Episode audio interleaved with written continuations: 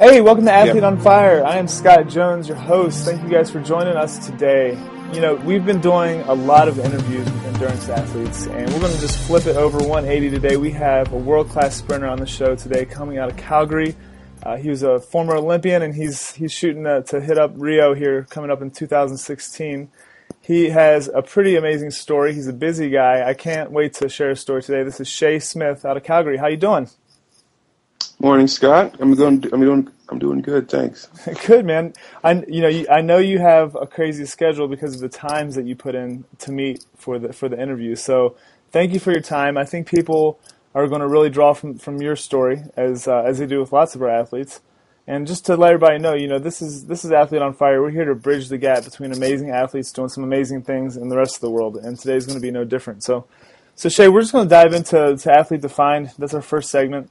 Um, I have a question for you about about your youth. Okay, so we're going to take it back. You're 15 years old. It's a Saturday in the middle of the summertime. Where are you at, and what are you doing all day? Hmm. Uh, Saturday.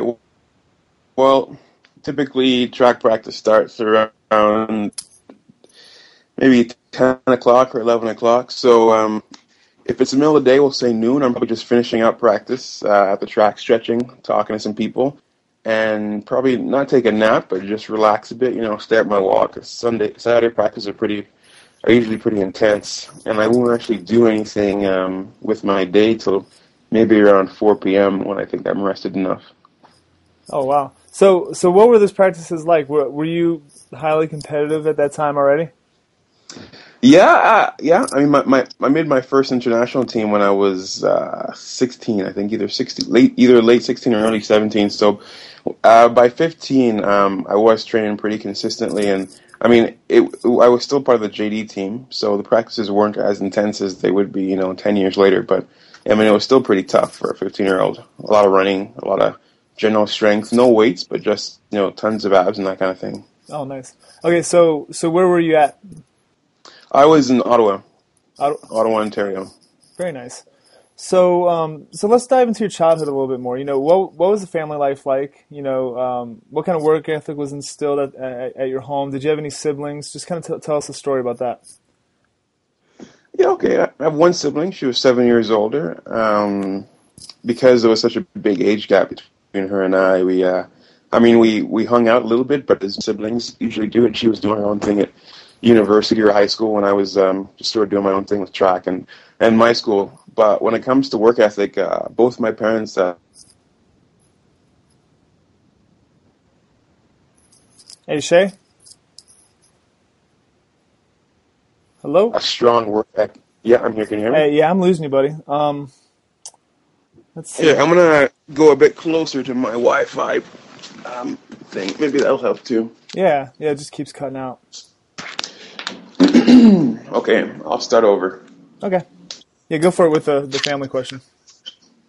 Yeah, like like I was saying, my sister was uh, seven years older than me, so we didn't really we hung out a little bit, but probably not as much as siblings who were two or three years um, spacing between them. So when she was at university or, or high school, I'd just be doing my own thing. But uh, in terms of work ethic, both my parents have PhDs, so they're really gung ho on on work first, play after.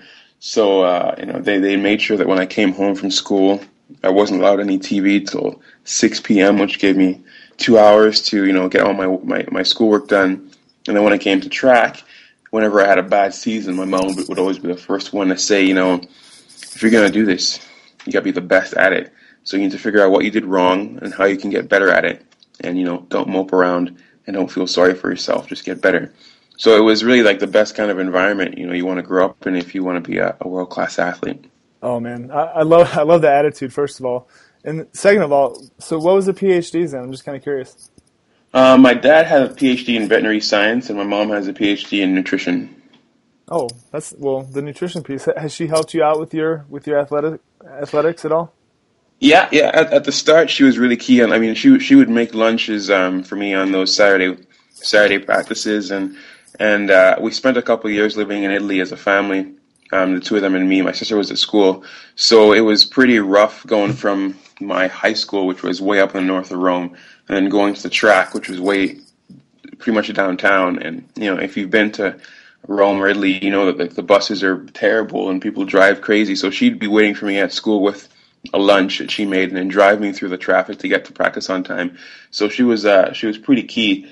As I got older and I and I and I moved out, she um she would she would get a little bit angry because she she's as a nutritionist she's all about you know eating healthy and and making sure everything you get is from your from your diet.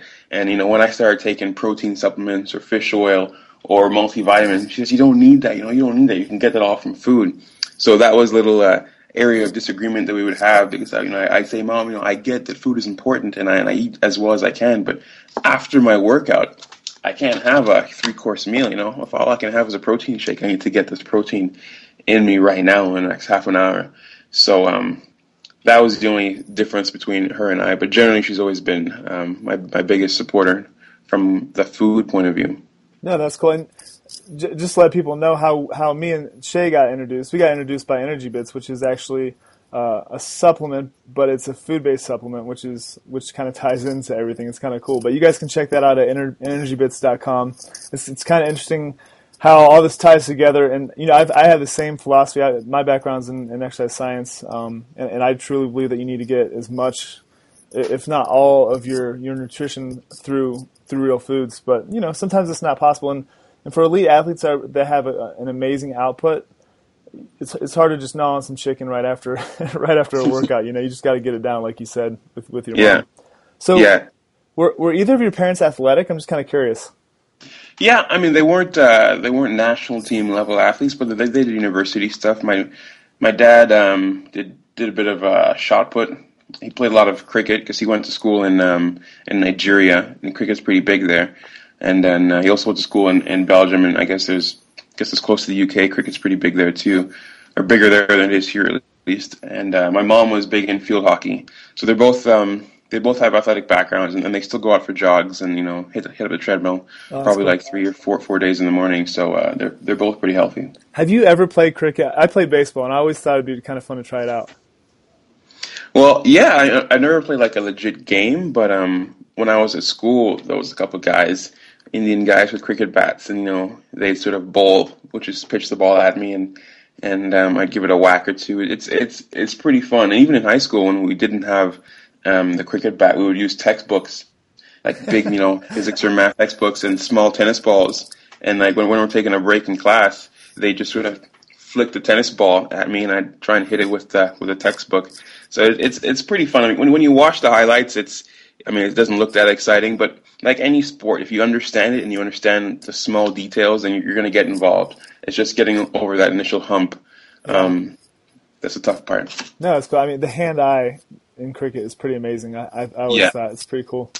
Yeah. So okay, I always ask this question because I think I, I, just think the family dynamic is interesting. So if you can't think of anything, that's fine. But is there is there anything about your your parents, one of them or the other, uh, that you can share with us, like a quirky story? Like if you and your sister just sat down, you would always tell a story like around the holidays or something, and just maybe maybe something that you laugh about or just something that that happened that was really interesting.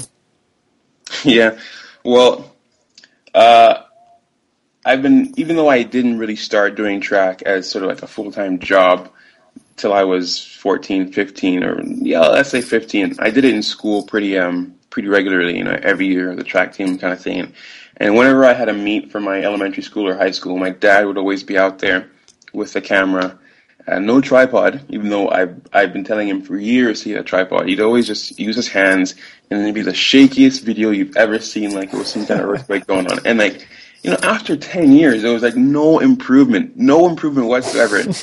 always like just the, filming the wrong people or, you know, just, he, he like, he forgets to turn the camera off and he just filming his toes. And then when it's time to turn the race on, he turns the, ca- when it's time for my race, he turns the camera off because he thought it was on. And it's just, uh, oh, it's always a laughing matter.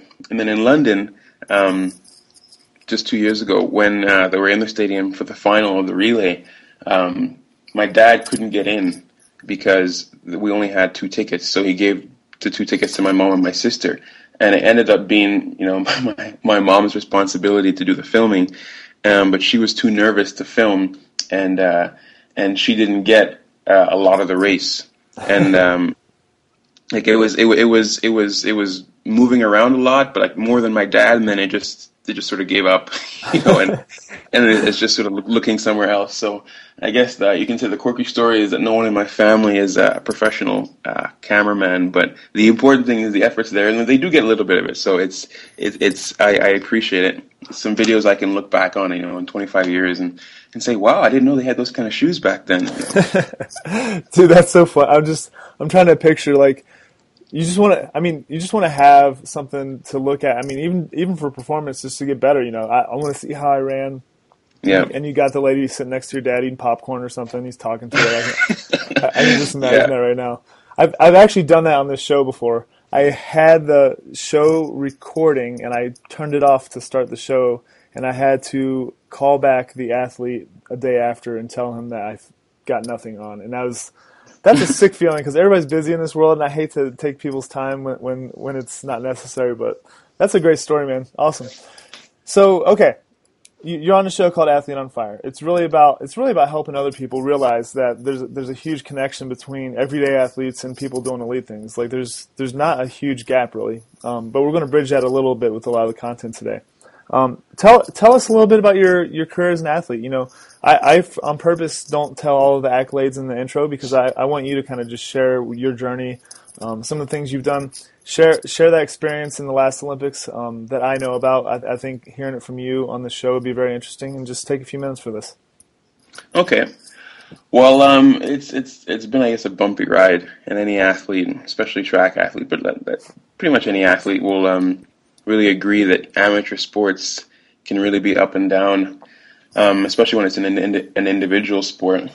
So I started off when uh, an elementary school teacher told me after a track day that she thought I should join a club because I was um, I was pretty good at track. So, you know, really, literally the next day, I joined my local track club in Ottawa, which was the Ottawa Lions Track and Field Club, and um, we started just basic workouts every Tuesday, Thursday, Saturday and then that became you know Tuesday, Wednesday, Thursday, Saturday, and then Monday, Tuesday, Wednesday, Thursday, Saturday, and eventually just sort of every day except for Sunday.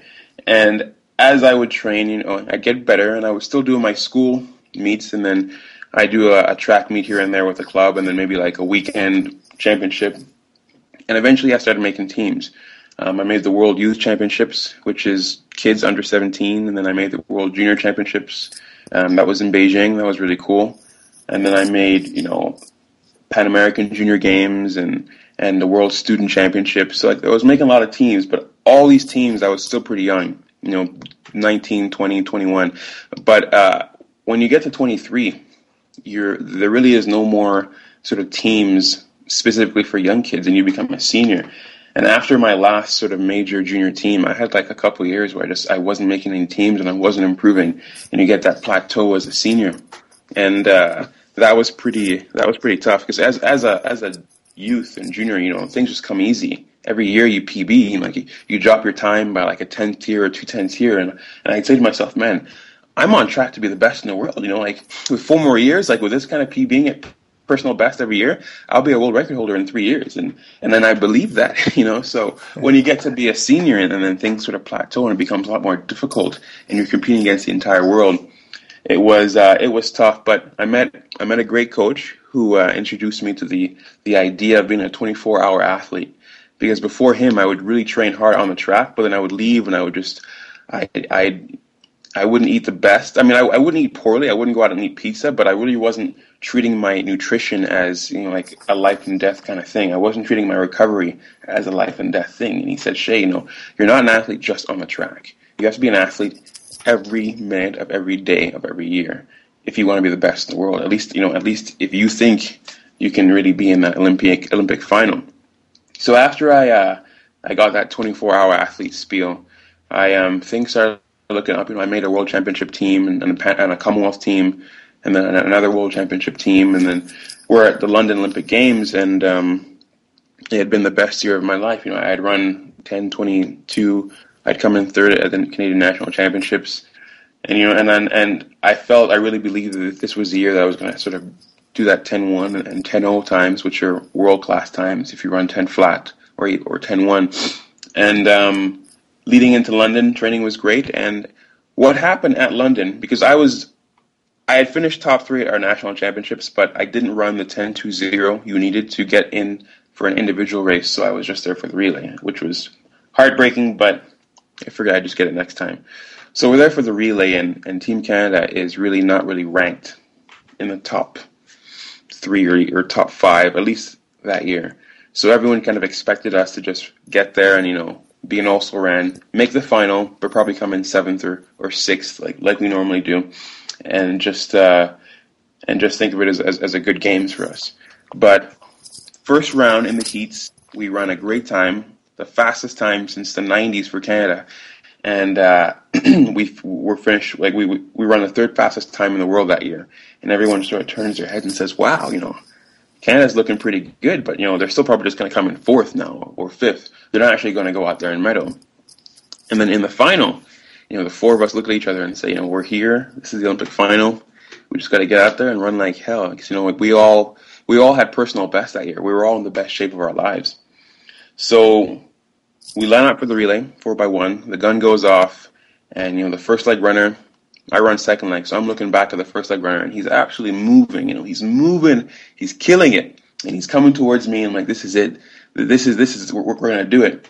So I, I I leave my mark, and he runs into me. He passes me the baton, and I'm running, running down the backstretch, and you know, feeling pretty good. I can hear like the Japanese team to my left. I'm saying to myself, not today, you know, not today. So I start picking my knees up and I run into the third place, the third leg guy, and he runs with the baton. He does a great job and he runs into the last guy in our relay team, the anchor.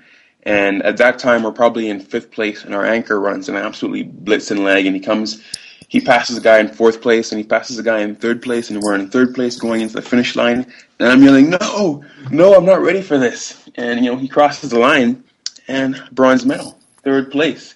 And I'm on my knees um, across the at, at the other end of the stadium, just looking at the big screen and saying, "Oh my God." Oh my freaking god, this is unbelievable. You know, Olympic gold medalist.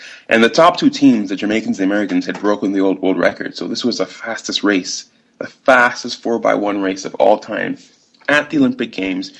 And Team Canada would be on that podium with literally the five fastest people of all time. You know, Bolt, Usain Bolt was there, a couple other Jamaicans were there, Tyson Gay, fastest American. This was the real deal. I mean, you couldn't get better. I mean, like, I, I, mean, it's always good to get a gold medal, and, and that's always that's obviously our aim. But these top two teams are legit. Like, these are the fastest teams of all time. So I run to the finish line, and we're hugging our teammates. Like, this is amazing. We are the best in the world. And you know, we hug the fans, we sign autographs, we get some Canadian flags, and we're about to start. We're about to start to do our victory lap, and then we look on the board and we find out that um, we've been disqualified and there's a lot, there's a lot of confusion. Like, what happened? I mean, we didn't mess up a bat, uh, an exchange. We didn't uh, we didn't interfere with anybody.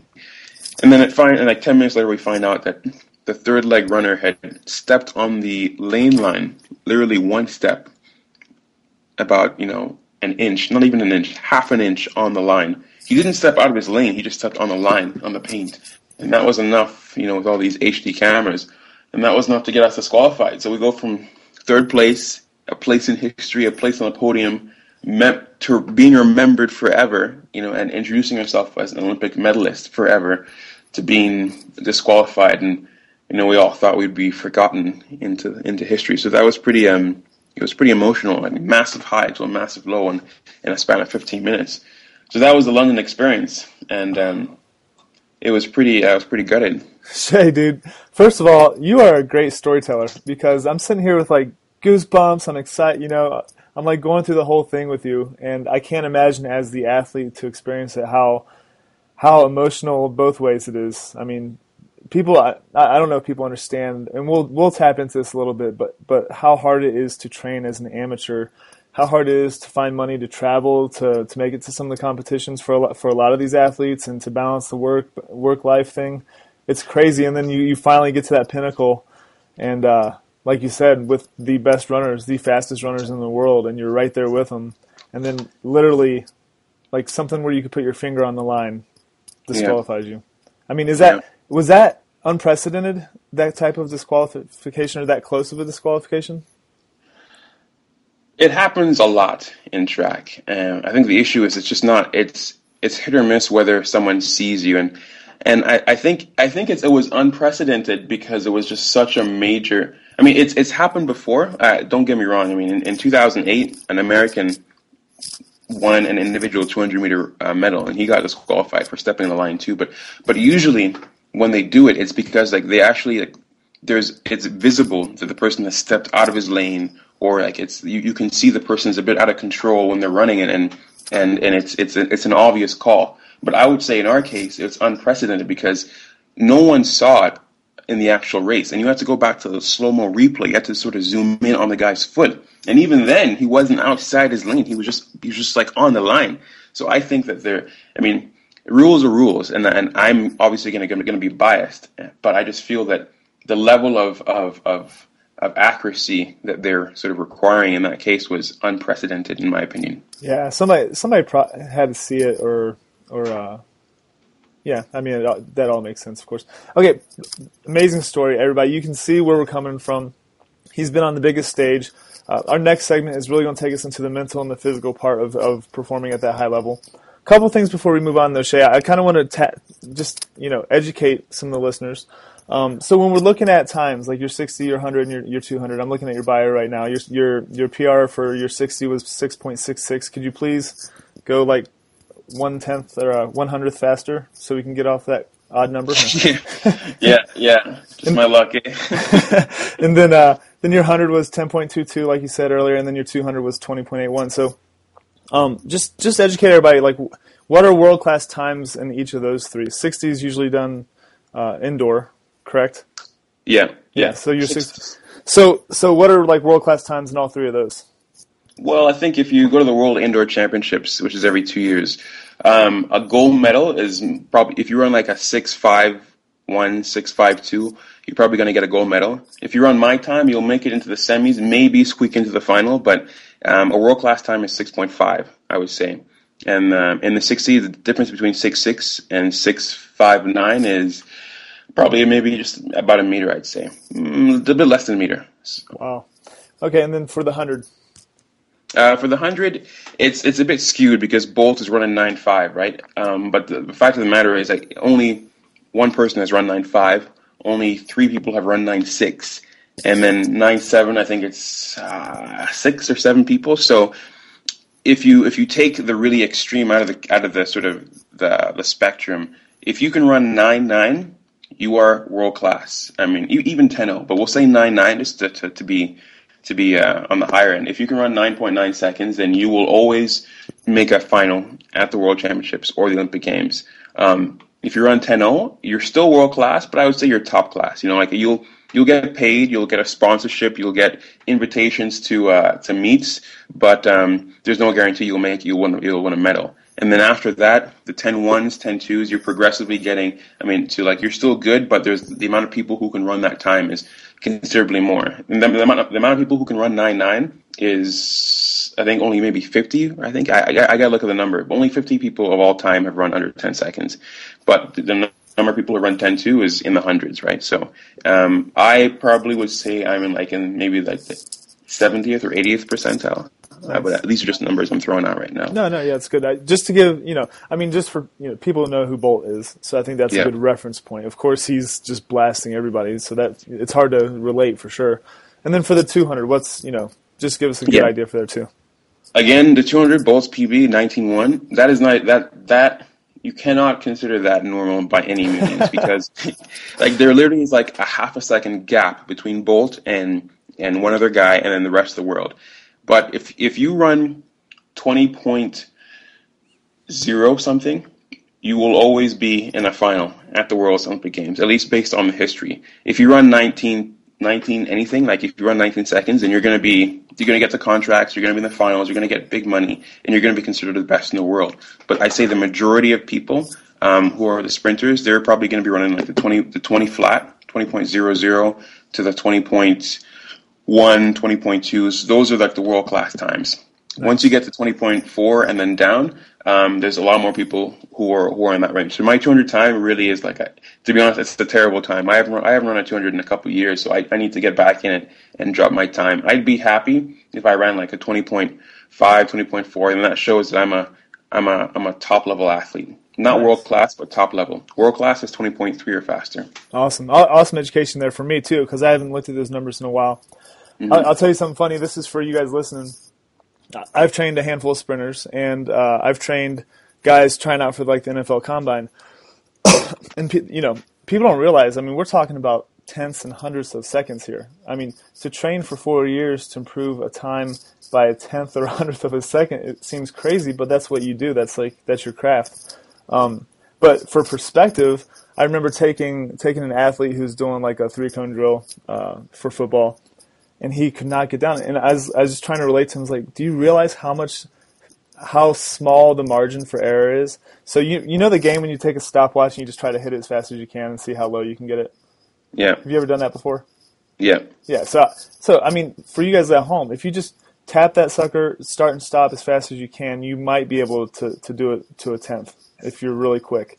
But that's that's how fast this stuff is happening. I think it's just kind of good to relate to to the difference between world class and high level and, all of the, the differences in between. So all right, Seyi, we're gonna um, we're gonna move on just a little bit, man. We're gonna go to a question that I kind of like. It's uh, it's what's the most inspiring thing that you've witnessed in person that has to do with athletics or competition?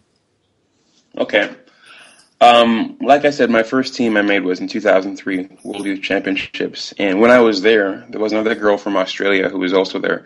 Her name at the time was Sally McLellan. She did uh, the 200 and 100 meter hurdles and she was the best in Australia for her age, and and she was good. I, I mean, I don't think she won, but she was in the final. And um, I also saw her like the next year at the World Junior Championships, and and pretty much every every major event that I was at, she was there too, and she'd always get a little bit better, a little bit better. She was always good, but she was not at that time the level of like Olympic champ and world, and world championship champ. And um, and when you look at Bolt, I mean, the guy was sort of just born and he's already beating people. You know, like he's he's the best in the world. At 16, he was running times that would win gold medals at the Olympic Games. Whereas Sally, her progression every every year was just just a little bit better, just a little bit better. And the most inspiring thing I saw was when Sally won um, a gold medal at the Olympic Games, and she also won a gold medal at the World Champs. So either one works, but we'll use the World Champs because it was a faster time. She won a gold medal at the World Champs, and her time was on par with like a little bit on par with like her a bolt time. Like I, in my opinion, it should be the world record because the actual world record was run in the 80s and and there was a lot of drugs back then, and it's a time that really hasn't been touched so far. But Sally ran a time that was so fast. I mean, it was so so fast, and you know Sally's clean and it was inspiring because I'd seen her progression. And and I when people say who who can you use as an idol, I don't like to pick idols. I don't like to idolize people that way, but I would pick her because it shows that even though you may not be Bolt, even though you may not be sort of born with this innate skill, she has progressively gotten better, and she's worked on the small details like her technique, her flat speed. Like you can see that she's really dedicated. And this is just not to insult her, but like just like a regular talented person, um, not like a superhuman Bolt this is a regular talented person has become a superhuman in her sport through her just her diligence. And and whenever you know I start to get a little bit demoralized, I just think you know I say, man, like think of Sally. Look at what she's done now, and uh, and and look at who she is now. She's like a, a, household name, or I think she should be a household name. Yeah. Her name's Sally. She's, she's Sally Pearson now. She got married, but she is uh, an inspiration to many. I think. No, that's a great story. And I, honestly, for our, for our listeners, that's perfect because I, I don't think we have a lot of Usain Bolts listening to the show. So just realizing that you can you can definitely tap out your potential from from hard work and doing it the right way. That's really cool. All right, so we're going to move on to Athlete on Fire. It's our second segment. It's going to be a little more about the, the competition and the mental and physical preparation. Uh, before we do that, though, we, we have people listening. Uh, do you have a set or, or a hard workout that you can give our listeners that they can go give a try? Yeah. Um, for an ab workout or just like general strength, I would suggest doing something like 10 minute abs. You pick 10 different exercises and you do it for 30 seconds. You take 30 seconds off and then switch to another exercise for 30 seconds and then take 30 seconds off. And uh, the aim is to just be doing 10 minutes of nonstop ab work or, or back or just like general core. And you can vary it to make it either 45 seconds of the exercise, 15 seconds off, or your thing. So that's an ab workout. In terms of like a running workout, um, I would say something like it's it's it's difficult because workouts are more difficult the faster you go. But an, an, an easy one to start off with is something called up backs, where you'll do uh, say five sets of three runs on a on a soccer field from end to end. So you run, you you stop for 20 seconds, then you run back. You stop for 20 seconds, and you run across the field again. So it's 300 meter runs with 20 seconds rest in between, and you can give yourself something like a two minute rest per set. So five sets of that. That's uh, that's a pretty. It's not too tough, but it's it's a good workout to really get your blood pumping. And by the fifth set, you're gonna be you're gonna be struggling for sure. Nice, like it. Okay, so for the abs, give me five five exercises just off the top of your head, real quick. Okay, V sits. Um, you're lying on your back, your, and you your feet and arms both come up, side stretched out. So you're like you're making a T shape, and then you're supposed to keep your toes off the ground, just like an inch off the ground, and sweep your toes to one hand, and then sweep it down to the other hand, and you're making uh, like a an eagle kind of shape in the sand, or a snow angel kind of shape, and then just regular abs is good. And then back hypers, you're on your stomach and you're raising your stomach and your feet together. And then uh, the last one, I would say like um, bicycle. You're on your back, you're bouncing on your butt, and you just move your feet like you're riding a bike in one direction and then reverse the direction again. And do say 30, 30 reps one direction, 30 reps the opposite direction, and that's a good workout for your for your bicycle. Nice. Those are those are hard to explain too. So I, I appreciate the explanation. I, I I'll try to find some resources for that for sure on the show notes.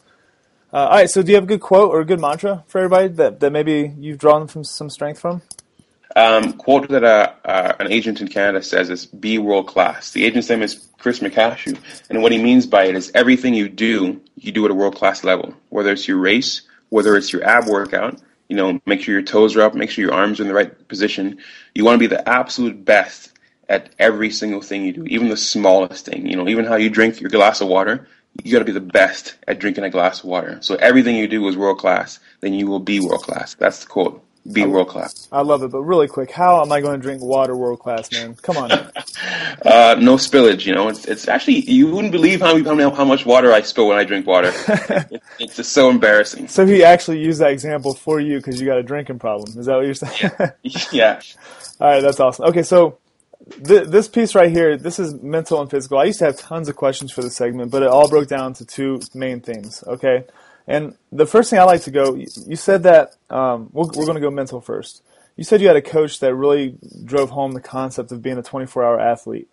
Um, so, give me like five bullet points on what that means. Like, what are five habits or five tips and tricks to be a 24 athlete? Okay. Well, the first one is an easy one on the track, keep that be world class mantra in your head. Everything you do on the track, you do it to the best of your ability. You know, you don't sort of half-ass workouts, which is what I did when I was younger. You know, every every rep you give 100%. Second bullet point is when you leave the track, you respect your recovery. You know, they I, I think I, I try and get between eight and nine hours of sleep, and if I got to be up, if I have to work because I work part time, then I know I have to give myself enough time at the track to get my workout in properly. So that means I got to be up at 7:30 a.m., which means I got to try and be in bed between 10 to 10:30, which is kind of early, but that's something you need to do. Like to be a 24-hour athlete, you got to be in bed by 10, and and that means sacrificing certain things. Bullet point three: taking care of your body in terms of your therapy, um, whether it's flexibility, yoga classes, getting the treatment you need.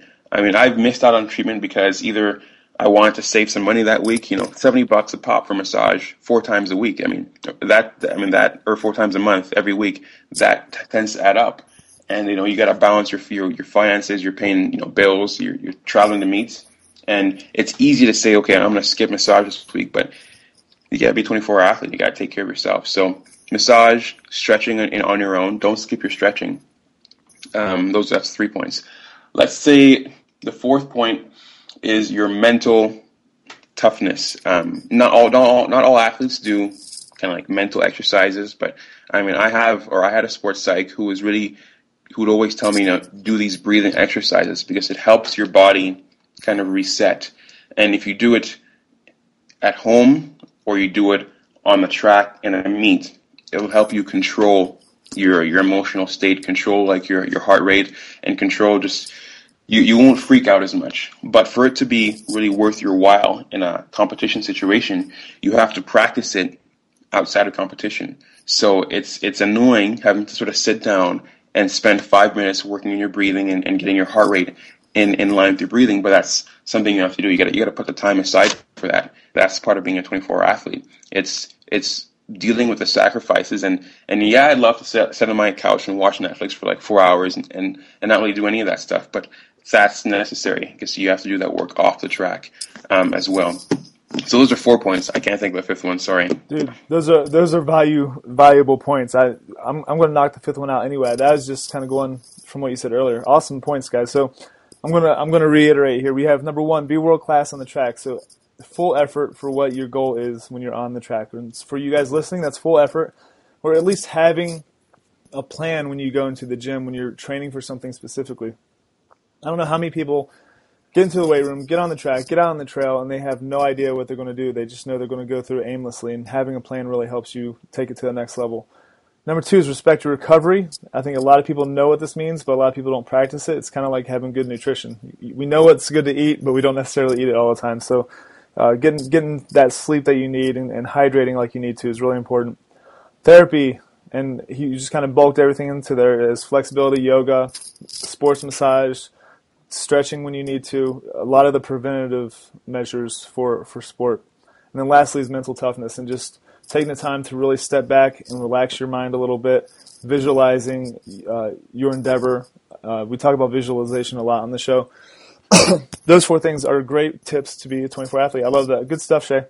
Mm-hmm. All right, so the last thing mentally that I'd like to kind of tap into, because those are really a lot of mental things, uh, is when you're competing at a really high level. You know, let's use the, the London Olympics because it's so close to you. Um, you're in this huge stadium. I mean, how many people were in that stadium there? Eighty thousand. Eighty thousand people plus bazillions of people watching it on TV because the four by one is probably one of the most viewed. Besides the besides the one and the two, it's probably the most viewed and, and entertaining um, events on the track, in, in, my opinion. So you have yeah. bazillion people watching you. You know this before you go into it. Um, how are you preparing up to the race when you toe the line and when you actually start running? What is going through your mind? Take us through those three little points there. Okay preparation leading up to the race, it starts from being, you know, being world class. I'm not nervous in the London Stadium because everything I'm going to do in that stadium, I've done, you know, millions and millions of times at my home track, you know, uh, and I've done it presumably perfectly. You know, like in, in practice, I, I train like I'm to be, I train like I'm in London. I train like I'm at the at the Olympic Games. So at the Olympic Games, it's just like a regular day. So knowing I have that, knowing when I'm in the stadium that all the days leading up to this Olympic day, I've done everything I could possibly have done. Like there was not one night I didn't go to sleep telling myself there's nothing more I could have done. Having that behind you gives you a lot of confidence because you know that you're the best you can be. So like it's just a relief. Um, so that keeps that keeps you grounded in terms of nerves when you're uh, some something else you can sort of work on when you're there too is is uh, is the breathing. I, I always use breathing to sort of calm myself in case my heart starts beating a bit. So in that stadium, I'm just. I mean, you can look at the stands, you can look at the people, you can look at the cameras, but you're always just going to be breathing and sort of coming back to your coming back to yourself. Um, and then what am I thinking of during the race? I like I like. Sorry. Oh yeah, yeah. During I mean, because you kind of brought us up to toe in the line. I mean, what What do you do? You do you because you're you're you, I guess you were the second leg anyway. Yeah. Um. So you're just kind of relaxing. You're watching your your teammate just probably giving yourself a couple more little pep talks before you go, and then when that baton is handed to you, are you able to think when you're running, or are you just total reactionary? Like how how do you, how does that work for you? Okay. Okay. Yeah. Yeah. Yeah. I I definitely think when I'm running because um, you know, it's I mean, it's running is natural, but if you want to run to the best of your ability, you got to have some cues. So in London, in London specifically, all I was thinking about was my elbows, making sure my elbows were going back because like the elbows control the hand, your feet. So I was like elbows, elbows, elbows as I was running. But I mean, there's other races you think about different things. Whether you think about your the strength of your foot hitting the ground, or you think about the angle of your feet as they come up. There's always one thing I think about that's going to help set up the rest of my race. Because if you get that one thing perfectly, then the second thing will be perfect, and the third will be perfect. But in London, I was thinking elbows, elbows, elbows, and nothing but elbows. So, so for your for your running specifically as a sprinter, you're saying elbows a lot. Is that your is that your biggest issue? Just your back drive, your arm drive? Yeah, I'm pretty I'm pretty tight around my back. Um, not not my shoulders sort of move up to my, my my my ears, and I don't get the right range I need in my arms, which chops the range of my feet. So to ensure that, because I'm six like six three almost, so to ensure that I'm using my my my full range and like my full gait, I have to make sure that my arms are doing what they're supposed to be doing. So, but that's that's something for me specifically. Everyone's going to have their own different cue to yeah. run to run well. I think the way to explain that to, to lay population, if there is lay population out there, is um, once your turnover is maximized, then it becomes about how much power each stride is is putting out, and the power is dependent a lot on stride length at that point. So when your stride length is is uh, is maxed out, or when you're getting close to that max, and your arms are cutting off that stride because those are your counterbalancers, um, it can create some issues. So having a full range of motion in your upper body mechanics is really going to affect how powerful and how long your stride is in your lower body mechanics. Is that is that a good ex- explanation for for what you're yep. going through? Yeah, that was great. That was great. Cool. So um, there, I, I, love I love sprinting. I, I, love coaching sprinters. It's uh, most of the sprinters I've worked with, I don't know if you've had this experience. We got some head cases, man. I mean, it's such a technical sport. You get some head cases. It's fun psychologically to work with, work with these guys. I, I haven't worked with a sprinter in a couple years, um, but there's there's so much goes into it. And you you hear a lot of philosophical athletes come off the track because there's you know your event's only 10 seconds a lot of times, so you have so much time to think about it, and you get some really cool takes as you guys can see. So so the last thing physically, we don't have to break down workouts and specific sets that you're doing in the weight room, but do you have a, a general philosophy? And then off of that philosophy, philosophy, philosophy, physically, um, what what is your what is a day in a life? I know that you told me that you have a job. Tell us what your your work life is and the balance. Like, what is a day in a life for you like? Um, yeah, I guess balance is key. I'm up. I'm up at seven thirty. Um, at the track by. I like to have like you know good breakfast and relax. Watch a little bit of TV before I leave. And I'm at the track between nine to one, so I get a good four hours in. Um, workouts will vary, but I'm I'm typically there for those four hours on, on most days. Then I um, get ready for work. I change, you know, do all that stuff, and um, I'm at work around 1.30, 1.45. And I'm there for the next four hours. Work is a lot of sitting, you know, because I'm, I'm working at a computer the entire day. You know, maybe walk around to go to a meeting, or I, I like to do laps around the office in case I get really tight. Uh, what do you um, do for work, Seyi? Um, I work in uh, a utility company, um, electrical engineer. So I just do, you know, engineering stuff with uh, transmission lines and all that kind of stuff. Cool. So it's a lot of sitting and occasional talks and occasional meetings and that kind of thing. But balancing, you're right, balancing both is is pretty tough because that amount of sitting is going to affect my my hip flexors and like my hips makes you really tight, more susceptible to injuries. So you gotta you gotta really focus on that more when you get home. It's it's big balancing act, yeah. Yeah. Okay. So, f- physically, um, what percentage of the, uh, of your training is happens in the weight room? What percentage happens on the track? I'd say if you look at on the year as a whole, no more than twenty percent is in the weight room, um, and even that's probably pretty high. Um, the majority of it is going to be on the track. Let's say eighty percent, um, and it's not all running, but it's drills, bounding, um, looking at video of yourself on the track. It's it's yeah, it's just a lot of things, but we're pretty specific in, in, in track. You know, a lot of not that much cross training for me, for my group at least. It's very specific to what what, what we what we do. So when you do go in the weight room, are you guys just complementing some upper body stuff, working a little bit on, on some leg power? Is that is that about it? Uh, most of what we do is always we're trying to be explosive. I don't. I only do one upper body workout a week, um, and that's this time of the year. When we get to like the summer, I don't do any upper body. Um, most of our stuff is Olympic lifts, uh, uh, snatch, clean, squat. Um, those are the primary ones, and then like secondary lifts are going to be, um, you know, back hypers or dumbbell jumps, like kind of like a rocket jump thing with a dumbbell, or just working on the glutes. Just a bunch of different stuff. But the primary ones are going to be the Olympic lifts, and then the smaller ones sort of complement that. But mostly lower body for sure. Cool, very cool. All right, man, we're going to move on to the last segment. It's only a few minutes. Um, it's called Athlete Inspired. We're just going to do some quick takeaways here. And uh, the first one is legacy important to you and why, if it is? Say it again. Legacy important to me? Yeah. Is your legacy or legacy in oh. general? Yeah. Yeah, yeah. I mean, yeah, because one, one, one of my coaches always told me, he's like, Seyi, when, when you're done with sport, what are you going to have to show for it? You know, I mean, we all like the sport, but it's it's we, we essentially put our lives on hold for many many years and and you know live uh, with a, a, small amount of money for many many years. So when you're done, it, it would be nice to have something to show for it and like a story to tell and something to, to inspire the next generation. So yeah, legacy is is important for me, and it's certainly something I think about. Like how how can I what can I leave the sport with, you know, and what can I take away with.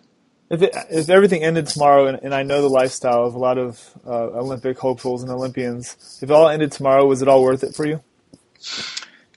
It was y- yes and no. It was worth it because I had a lot of fun. I met a lot of friends. You know, I got fit. I, I, I learned a lot about myself.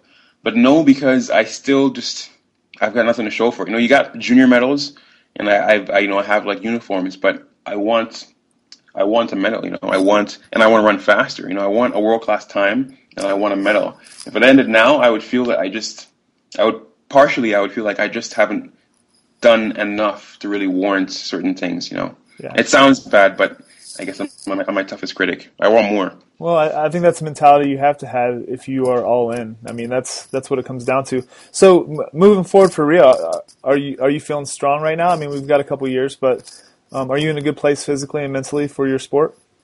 Well, you know, ironically, after London, I was in, was I was injured for two years. Um, doc, doctors really couldn't figure out what was going on, but I'm good now. Just had a test yesterday, actually, and I'm perfectly healthy. So physically, I'm in a good spot. Mentally, I'm with the same coach I was with in London, and you know, we're doing the same workouts. So mentally, I'm I'm, I'm quietly confident as well. Still got a lot of months um, before before we really start testing ourselves, but I, I'm I'm looking forward to being on that line in, in Rio for sure. So cool, man. So who in the world or what in the world is inspiring you right now? Uh, tough question. Um, other, other than Sally, who's inspiring me on the track, um, that I think that's pretty much it. I think, um, yeah, just just yeah. Uh, no, no, nothing to add to that. No, that's a great one. So, what about a book? Do you have? A, I always like to share a couple hard resources. Do you, do you have a book that you'd like to recommend to people?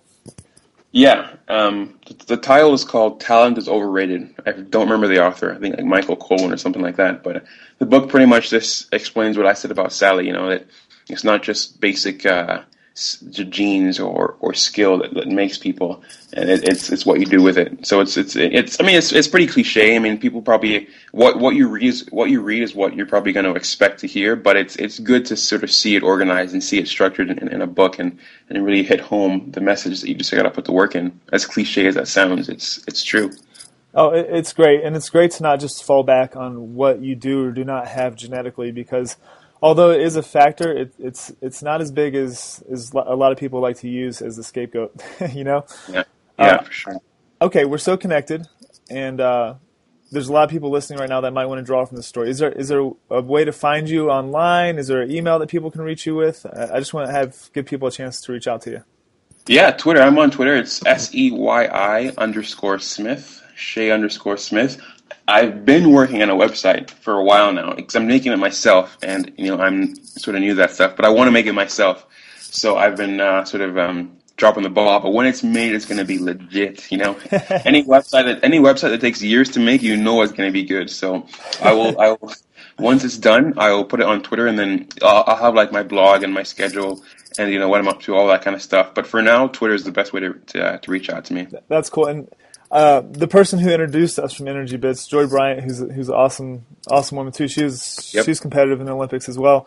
Um, she kept saying your name as, as Sai, and it, so in my brain, like for the last two weeks, I've been saying Sai. So I'm looking at at my notes here, and I swear, like three times, I've almost said Sai, but it's Seyi, everybody, and it, yeah, it's a freaking cool name. So you got to call him by his, his name. All right. So lastly, I'm gonna wrap everything up, man. So I asked you about what you're doing when you're 15 years old go back to that version of yourself and give him some advice right now. I would say, you know, the the devil is in the detail. Just make sure that you don't cut corners, because everything everything will work out well if you don't cut corners. If you do what you're told to the best of your ability, then you will be great. If you think of yourself as, oh, I'm I'm good, you know, I got this, then it will not work out. So the devil is in the details. do not cut corners. Awesome, Seyi. Thanks so much, man. I'm so I'm so happy that Energy Bits kind of uh, introduced us and got this ball rolling. You have a great story. I, I think there's a lot more to share from from your perspective, and I'd, I'd love to do it again. But thanks a lot for sharing what you did today. No problem. I, hey, thanks for uh, thanks for calling me. I love I love sharing my story. So hopefully, um, some people uh, get inspired from some of this. Absolutely, and everybody else, thanks for tuning in. I, I love changing it up, getting getting to some faster, speedier guys on here, and uh, he, he, had an amazing story. I'm, I'm Scott Jones. You guys were all inspired by Seyi Smith today, who is absolutely an athlete on fire. Thanks a lot. Hey, and there you have another episode of the Athlete on Fire show with Seyi Smith, who's a sprinter up in Canada. Man, we're talking like inches, and and they could have medaled, and just have such a good outlook and, and and point of view on that and work ethic to get back to Rio so they they can give it another shot is pretty inspiring to me.